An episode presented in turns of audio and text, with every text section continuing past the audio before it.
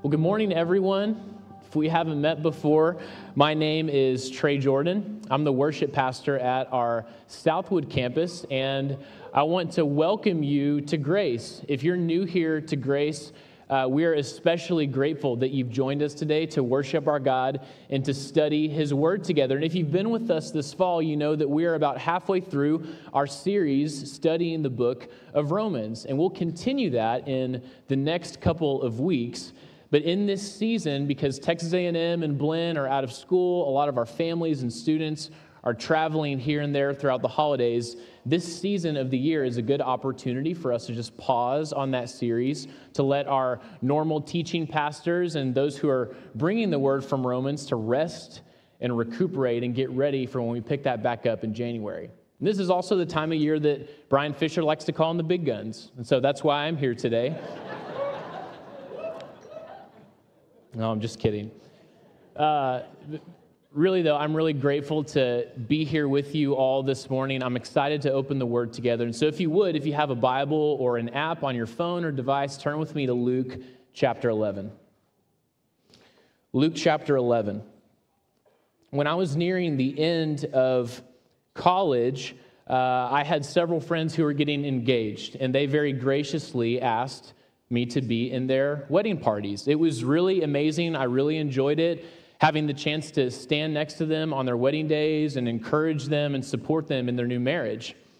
But unfortunately, in this day and age, being a part of someone's wedding party is much more involved than just standing next to them during the ceremony.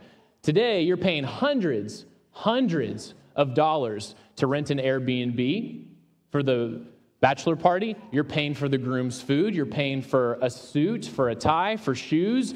You're driving to the wedding venue from the hotel that you rented the night before after going to the rehearsal dinner the night before. It's incredible. Really, really amazing. Really amazing. Loved every second of it. Except when I was in college, I drove an older vehicle. I drove a truck with a lot of miles on it, and all of the traveling for all of the wedding festivities really put a lot of wear and tear on my vehicle.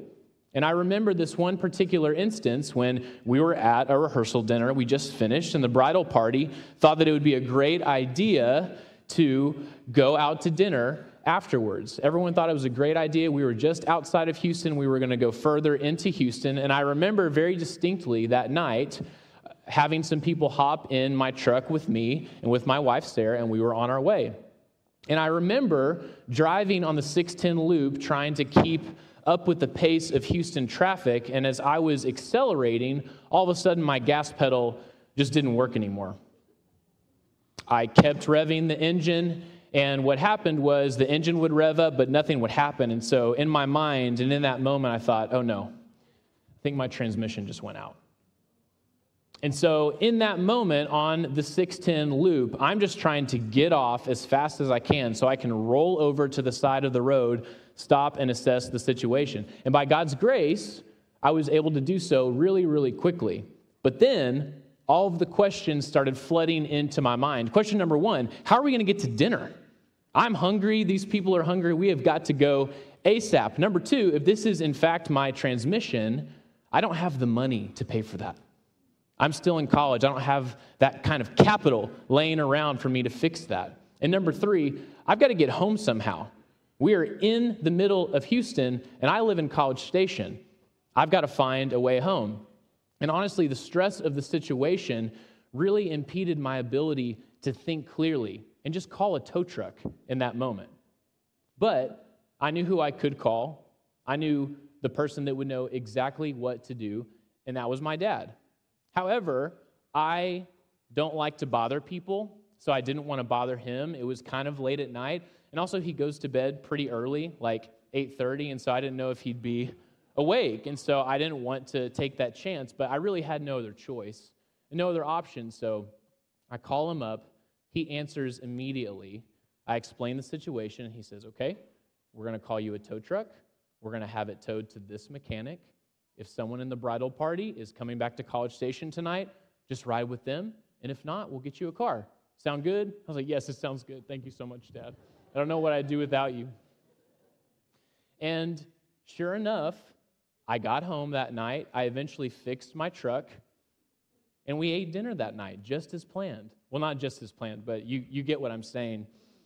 I don't remember the details, but I know that that's what happened. And the reason I share this story with you today is that even though I was hesitant to call my dad that night because I didn't want to bother him, because I didn't know if he'd be awake, he was actually ready and willing to take my call that day. And in fact, even better, he was happy to meet my needs when I needed help. And just as my dad was happy to meet the needs of his kid when he needed help, our Heavenly Father wants to meet the needs of his children as well. Our Heavenly Father wants to meet the needs of his children as well. And our Heavenly Father has very graciously allowed us to bring our needs and our requests to Him through prayer, through the work of God the Son, Jesus Christ, that redeems us, and by the power of the indwelling Holy Spirit, we have direct access to the God who loves us, and we can always bring our needs and our requests to Him. But we're not good at doing that very often, very well. And I think there's a few reasons for that. I think number one, we really underestimate our need for the Lord, right? Things are going okay. I mean, things aren't that bad. I'm not in crisis mode, and I didn't ask God for help before, so why would I need to keep asking Him afterwards? That's a potential problem. The second thing is we just don't pray very much at all. Uh, just a very quick Google search um, for top New Year's resolu- resolutions in 2024 for Christians yielded this article from a very influential Christian media company. This is what they say we need to do in 2024. One, in order, set goals for the year. Find a Bible reading plan, which, by the way, we have like 11 more hours for you to finish those uh, before the new year. So you're going to have to get on that after this service. Number three, do healthy things. Number four, manage your finances better. Number five, listen more. Number six, build meaningful relationships. Number seven, I really like this one expand your horizons. Learn something new, read a new book, learn a new skill. Number eight, memorize scripture. That's a good one. And then number nine, become a praying person. It's number nine on the list. And this list even indicates that we aren't praying people already. We need to become a praying person after we do these other eight things. We don't pray, we're not a praying culture, even the church. And then the last reason that I think we don't bring our needs to the Lord is that we don't have a right view of God. I think if we had a right view of God, if we actually viewed Him as our Heavenly Father who loves us and who wants to meet His children's needs, we would pray to Him a lot more. And so that's why we're in Luke chapter 11 today. We're going to study verses 1 through 13, where Jesus teaches His disciples how to pray. And the way that Luke is going to organize this passage in his gospel account is through three main sections. Through the argument, Luke is going to tell us that we should pray with dependence, with persistence, and assurance. So let's read together verses 1 through 4. I'm going to have the verses on the screen as well for you to follow along. Now, Jesus was praying in a certain place. When he stopped, one of his disciples said to him, Lord, teach us to pray, just as John taught his disciples. So he said to them, When you pray, say, Father, may your name be honored, may your kingdom come. Give us each day our daily bread, and forgive us our sins, for we also forgive everyone who sins against us. And do not lead us into temptation. Now, first things first, we see this scene where Jesus is praying. And this isn't a very unique thing. All throughout the Gospels, we see examples of Jesus praying uh, in his ministry. And the disciples also would not be super unfamiliar with prayer. They would see the Jewish rabbis praying in the temple, they would see Jesus praying, they would see each other praying. But here's the deal, and here's the remarkable thing to me this is Jesus Christ, God the Son in human flesh, praying. The same God the Son, the second member of the Trinity, who has spent eternity past in perfect communion with the Heavenly Father. And even still, in his ministry, Jesus recognizes the need for close and consistent intimacy with the Heavenly Father through prayer. And the disciples are drawn to this. Have you ever heard someone pray in such a way that makes you say, Wow, you really love the Lord and you know him well? I want to pray like that. That's exactly what's happening here. There was something different about the way that Jesus prayed. There was something different about it. And mind you, Jesus and the disciples were performing miracles, they were preaching about the coming kingdom of God, and yet they didn't ask him for any help with preaching. They didn't ask him for any help performing miracles, but they asked him to teach them to pray. And so Jesus says, okay, when you pray, say this Father, okay? So just to pause real quick, when we read that passage, a lot of you are probably thinking, hey, this sounds really familiar. It sounds a lot like the Lord's Prayer that I know from Matthew chapter 6. And that's because it is, it's just given in a slightly different context and a different account. In Matthew chapter 6, Jesus is preaching this publicly. And in Luke chapter 11, where we are today, Jesus is responding to a specific request. A specific request. And in that, he's giving us what's called a pattern prayer. A pattern prayer. This means that we don't have to say exactly these words, I don't believe, for it to be valid, but we need to be praying for these types of things. And these are the things that Jesus lays out with this pattern. We need to be praying for God's desires, we need to pray for our needs, for our forgiveness, and for our spiritual protection. So, this is what he says. When you pray, say, Father, may your name be honored, and may your kingdom come. Father, may your name be honored.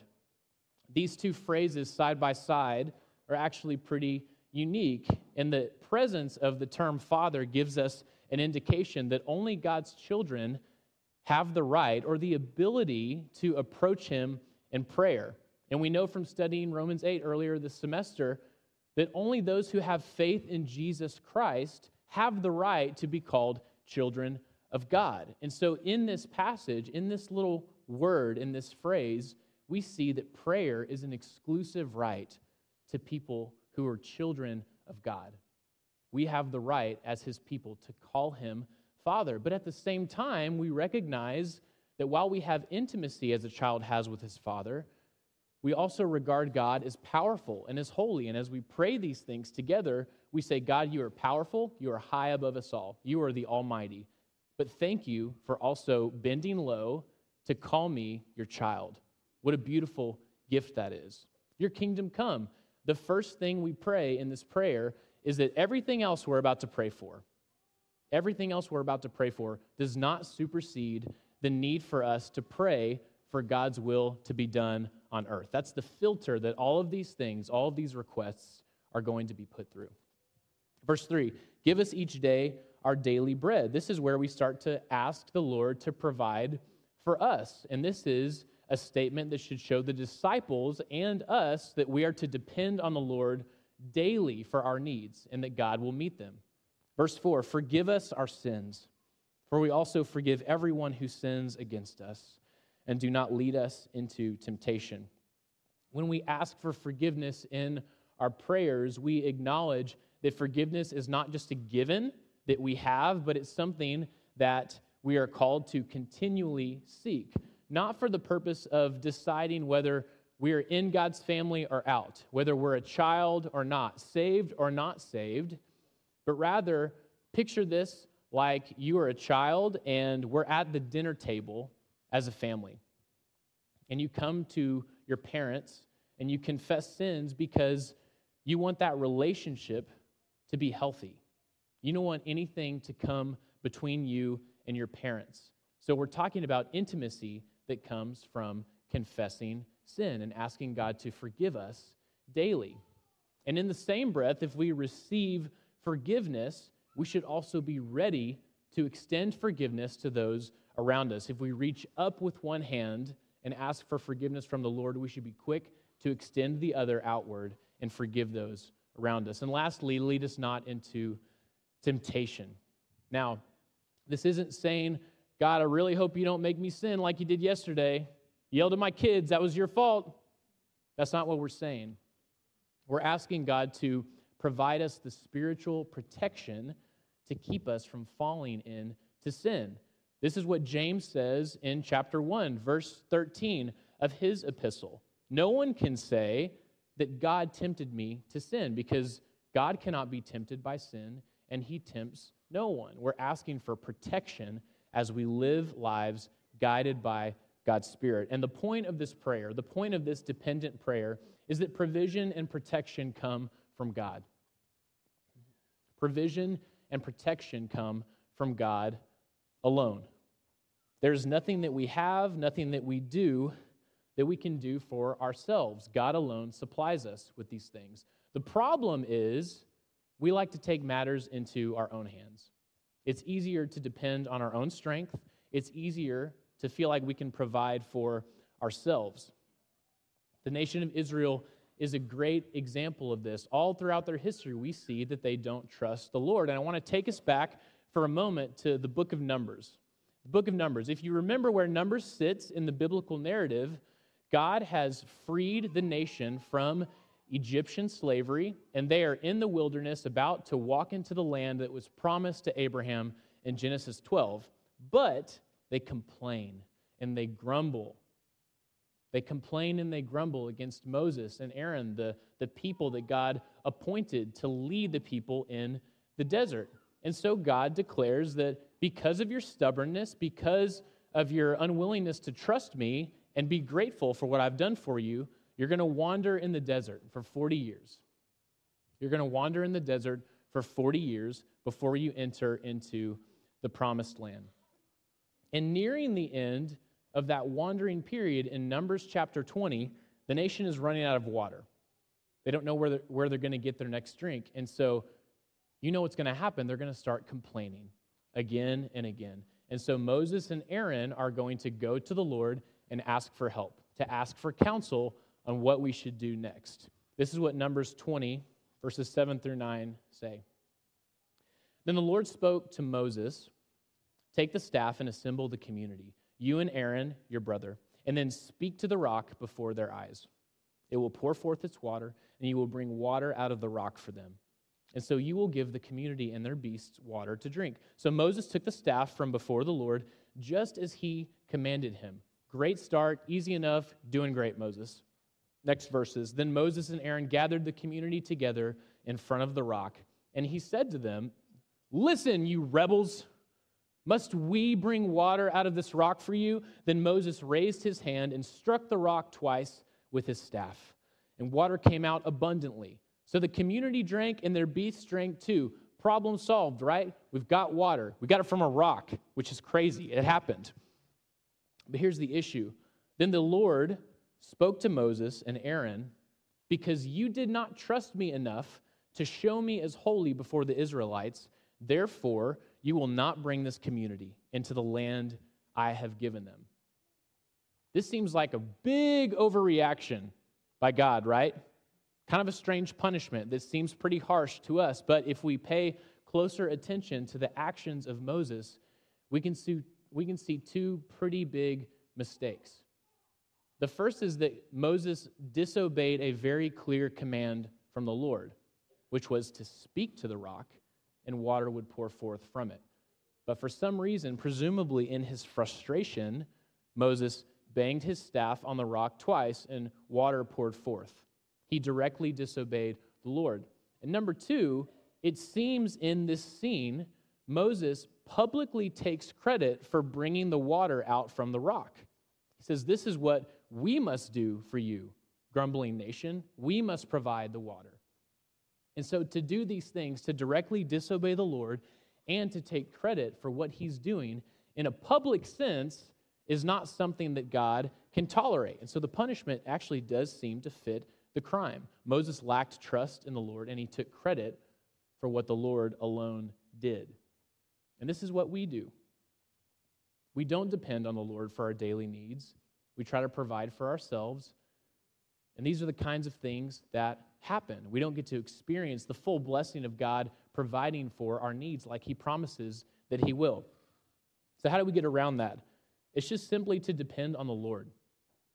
Daily depend on the Lord for all of your needs, knowing that His way is better, knowing that we can trust Him, that He's faithful, He's provided for us in the past, and He will continue to do so.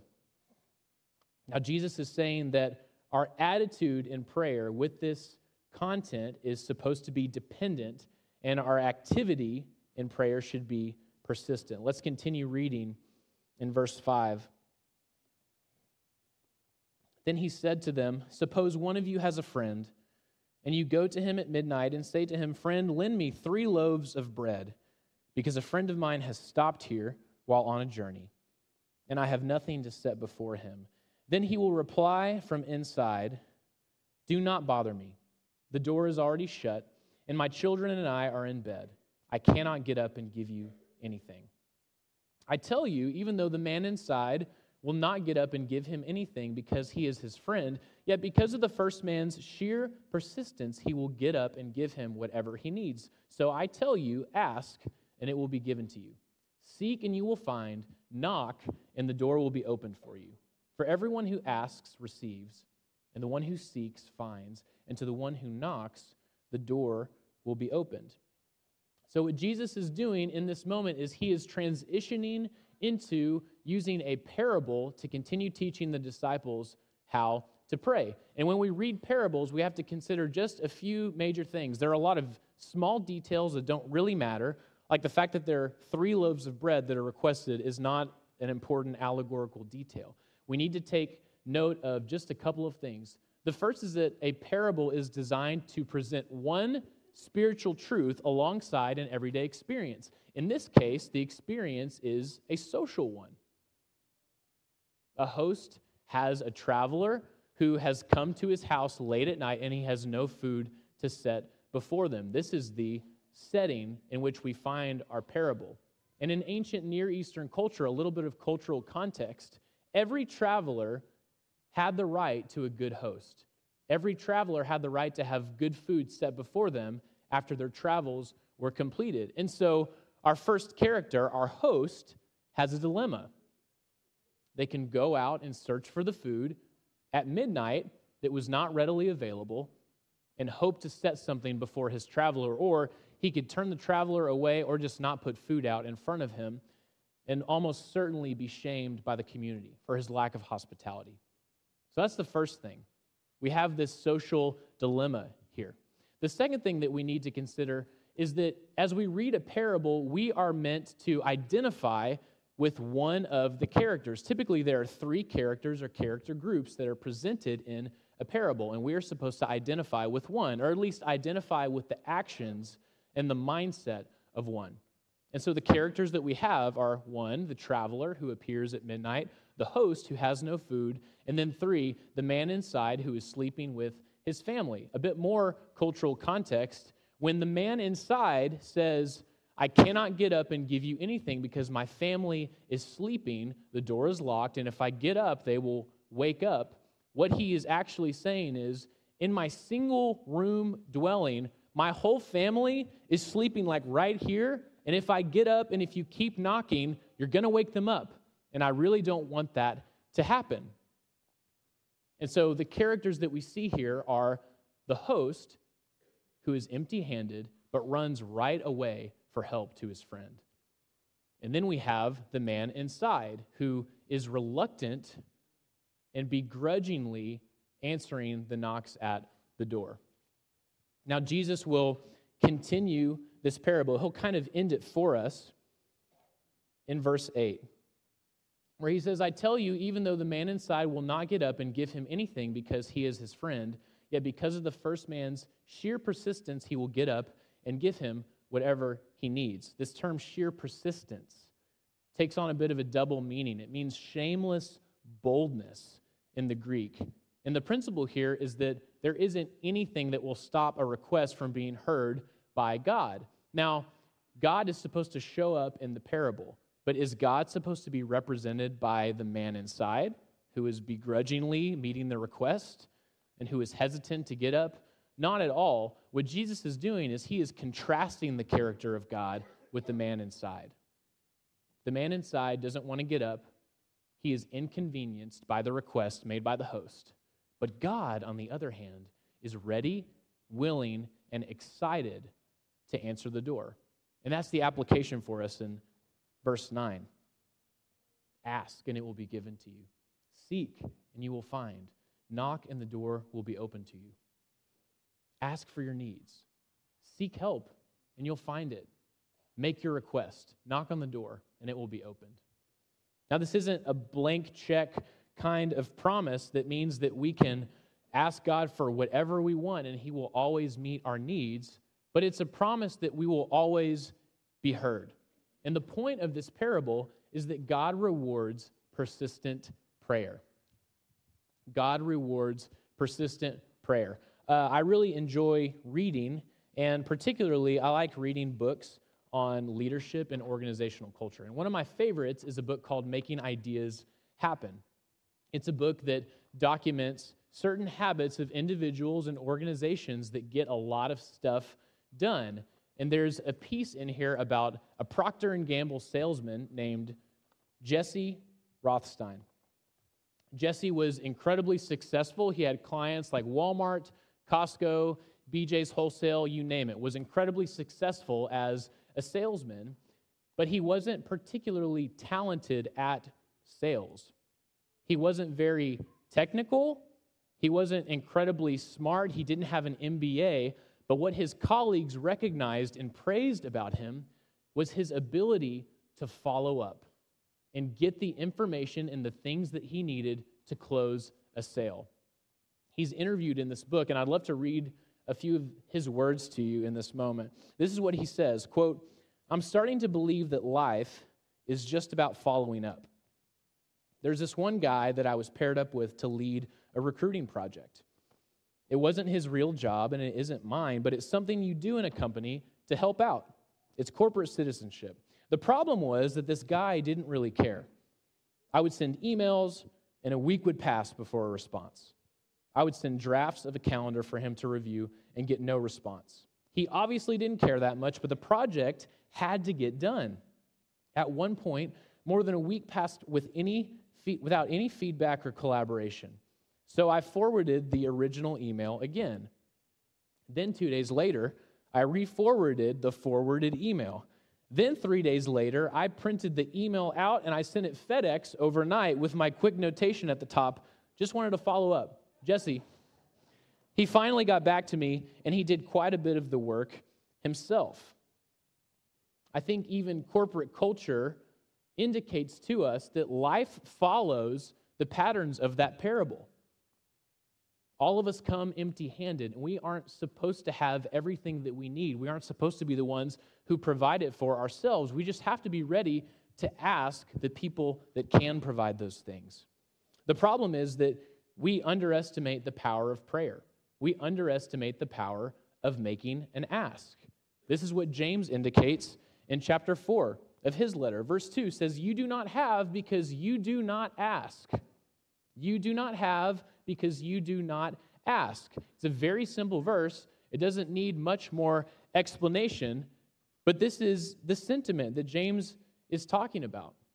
Have you ever considered that our Heavenly Father is just waiting to do things for you that will bring Him glory, and all you have to do is ask, but you're not asking?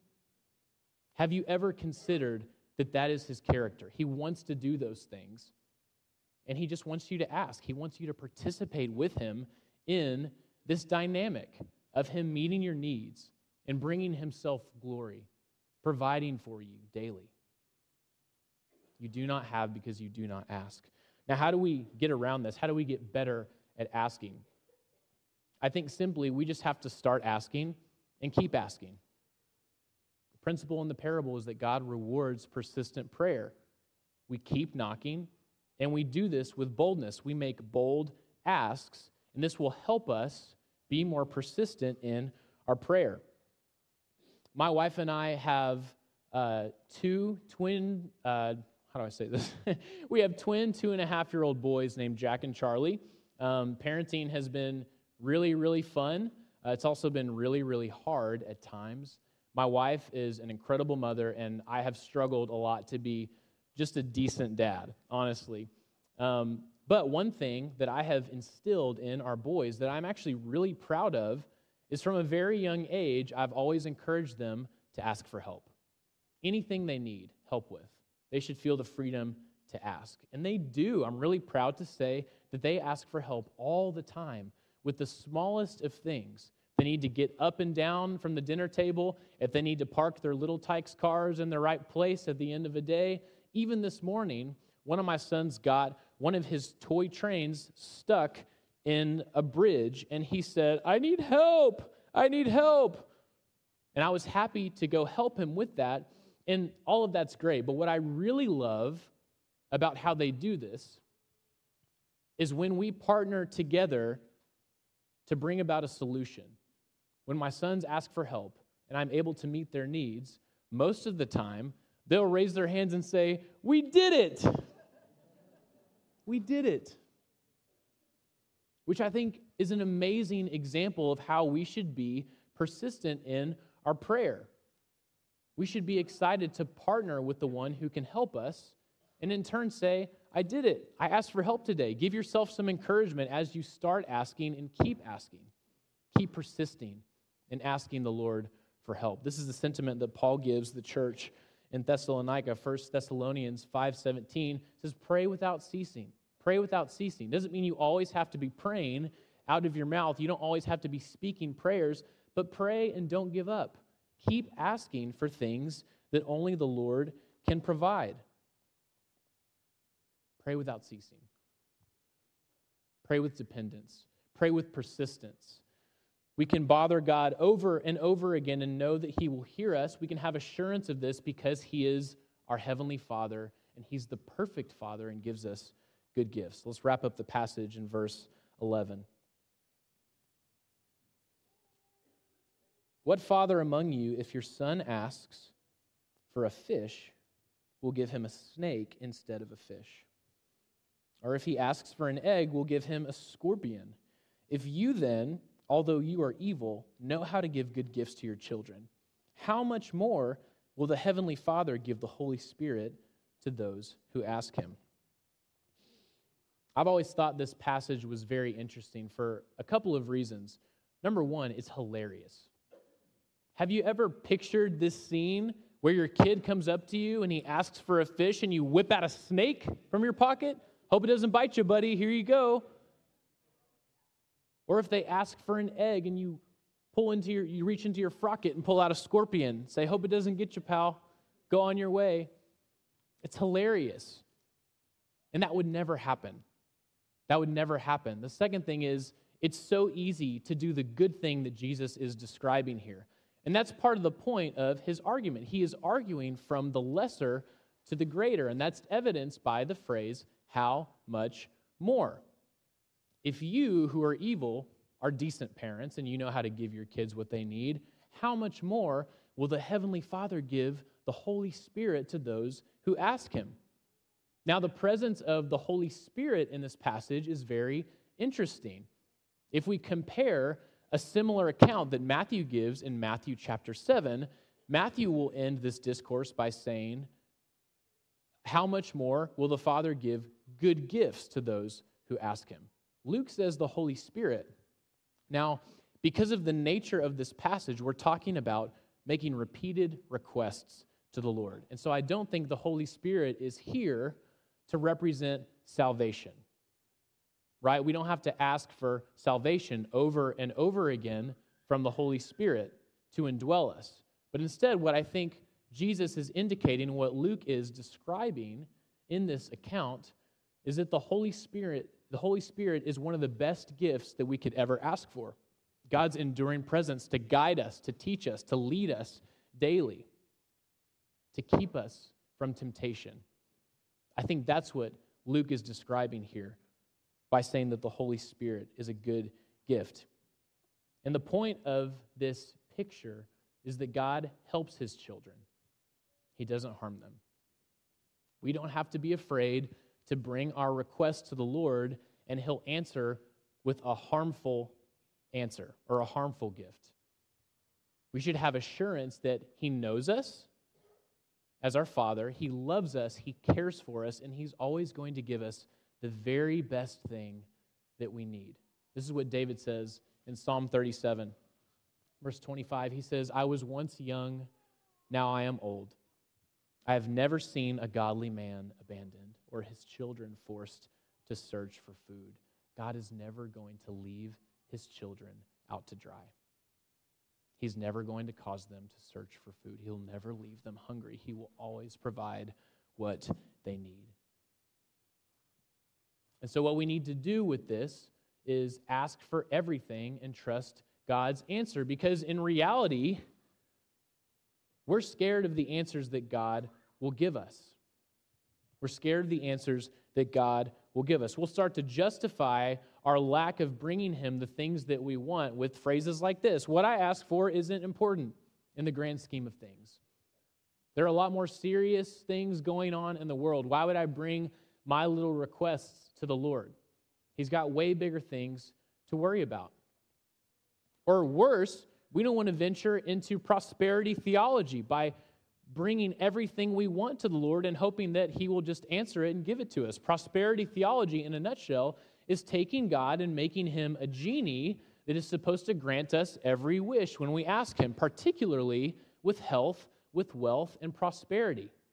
We're scared of venturing into that. So it's almost as if we're trying to protect God from giving us answers that are harmful to us when we don't understand that we should have assurance that God knows us and He cares for us. And He would never do things that are harmful to us. He would never do things that are harmful to us. And so we need to ask for everything and just leave the answer up to the Lord. Now, you may be asking, okay, Trey, I'm down to ask for things. But what do I do if I don't get it? What do I do if I don't get what I'm asking for? Well, back to the parable, God always rewards persistent prayer. And those rewards may look different depending on the season and depending on the ask. The first thing we'll always get as a reward is intimacy with the Father. Jesus modeled this for us, even when he's praying, even when he's moments away from his death on a cross. He is praying and he's saying, Father, please take this cup from me, but not my will, but yours be done. Jesus didn't get the answer that he wanted in his life, but the intimacy and communion with the Father was a reward immediately in that moment. The second possibility, if we don't get what we want, is that it's not the right request. We're not asking for things that would honor the Lord, that would make his name known, that would make his name great. And so God's not going to answer that with a yes. And we learn that over time. Praise be to God that He gives us the Holy Spirit, which we talked about in Romans 8, to pray for us with inward groanings that are greater than any one of us can fathom. We don't know how to pray, but God helps us to pray. And so we need to keep showing up and praying so that our interests and our desires become more aligned with His.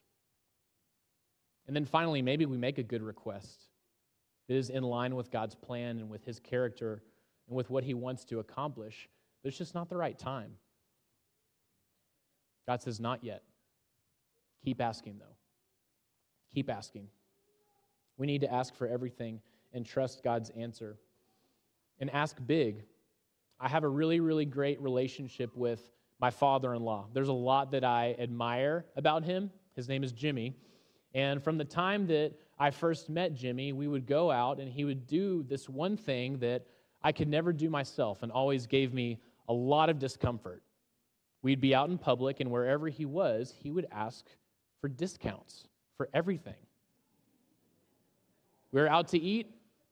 Hey, can I get that employee discount? We're at a store. Can I get a cash deal? And I am not like that. Again, I mentioned I don't like to bother people. In the back of my mind, I'm just screaming. I'm like, oh, leave them alone. They're already working retail. They have it hard enough as it is. But you would be shocked to know that almost all of them say yes. almost all of them say yes. They are happy to give my father in law the discount that he so boldly asks for. And I would bet he has saved $100,000 over his lifetime simply because he asked. It's like the verse in James you, you do not have because you do not ask. Jimmy asks people, he asks, and it's amazing. And I think that attitude is what we need to have when we bring our requests to the Lord. We need to ask for everything and trust God with the answer. I want to close today uh, by inviting the band up, and we're going to sing one last song together. And as we do so, uh, I have a couple things that I want you to take a look at. They're very similar to what you may have filled out earlier in the service, but it's a prayer card. And we've been doing this at Southwood for, I don't know, about the last year or so. And it's become one of my favorite rhythms on a Sunday morning. We get to read these requests as a staff and as a prayer team and bear one another's burdens, taking them to the Lord. And what's amazing is I have this card right here, and um, it's, a, it's a nameless prayer request for salvation for five friends. Very simple. Please save these five people, Lord. These other cards that I have are essentially the exact same request from the same person, same handwriting, same names. And I only brought three up on stage today, but I have seen this specific prayer request for pretty much the whole time we've been doing this as a campus. For almost a year, I have seen this card put in the basket every single week. These are the things that God wants to see. We depend on the Lord to provide salvation for our friends, for our loved ones. We persist because we know that God rewards that. We ask over and over again. We ask boldly, knowing that God will hear our prayers. And finally, we can have assurance that God will hear us and listen to us because He loves us and He cares for us. So, what I want to close with, I want to ask a question to all of you in the room. That is, what's one thing that you are hesitant to ask God for today? What's one thing that you have been uh, holding or withholding from the Lord because you're scared of how He'll answer? I want to challenge you in the quietness of this moment as the band comes up and gets ready to lead us in one last song. Bring that request to the Lord. Ask big and trust God with the answer. But ask in faith. Be persistent, be dependent, and have assurance that the Lord will hear you today and hear you this year as you become a praying person. Heavenly Father, we are so grateful that you invite us to call you Father. We are so grateful that by your grace, you have redeemed us and you have adopted us into your family as your children. Lord, I pray as we move into 2024 that we would become a praying people. Not just because we're supposed to, it's what we're supposed to do as Christians, but because we want to be in communion with you. We want to have closeness with you that you have offered us. God, we want to see you do great things that bring your name glory and that set you apart clearly from everyone else in the world. Every powerful person, every powerful organization, every kingdom,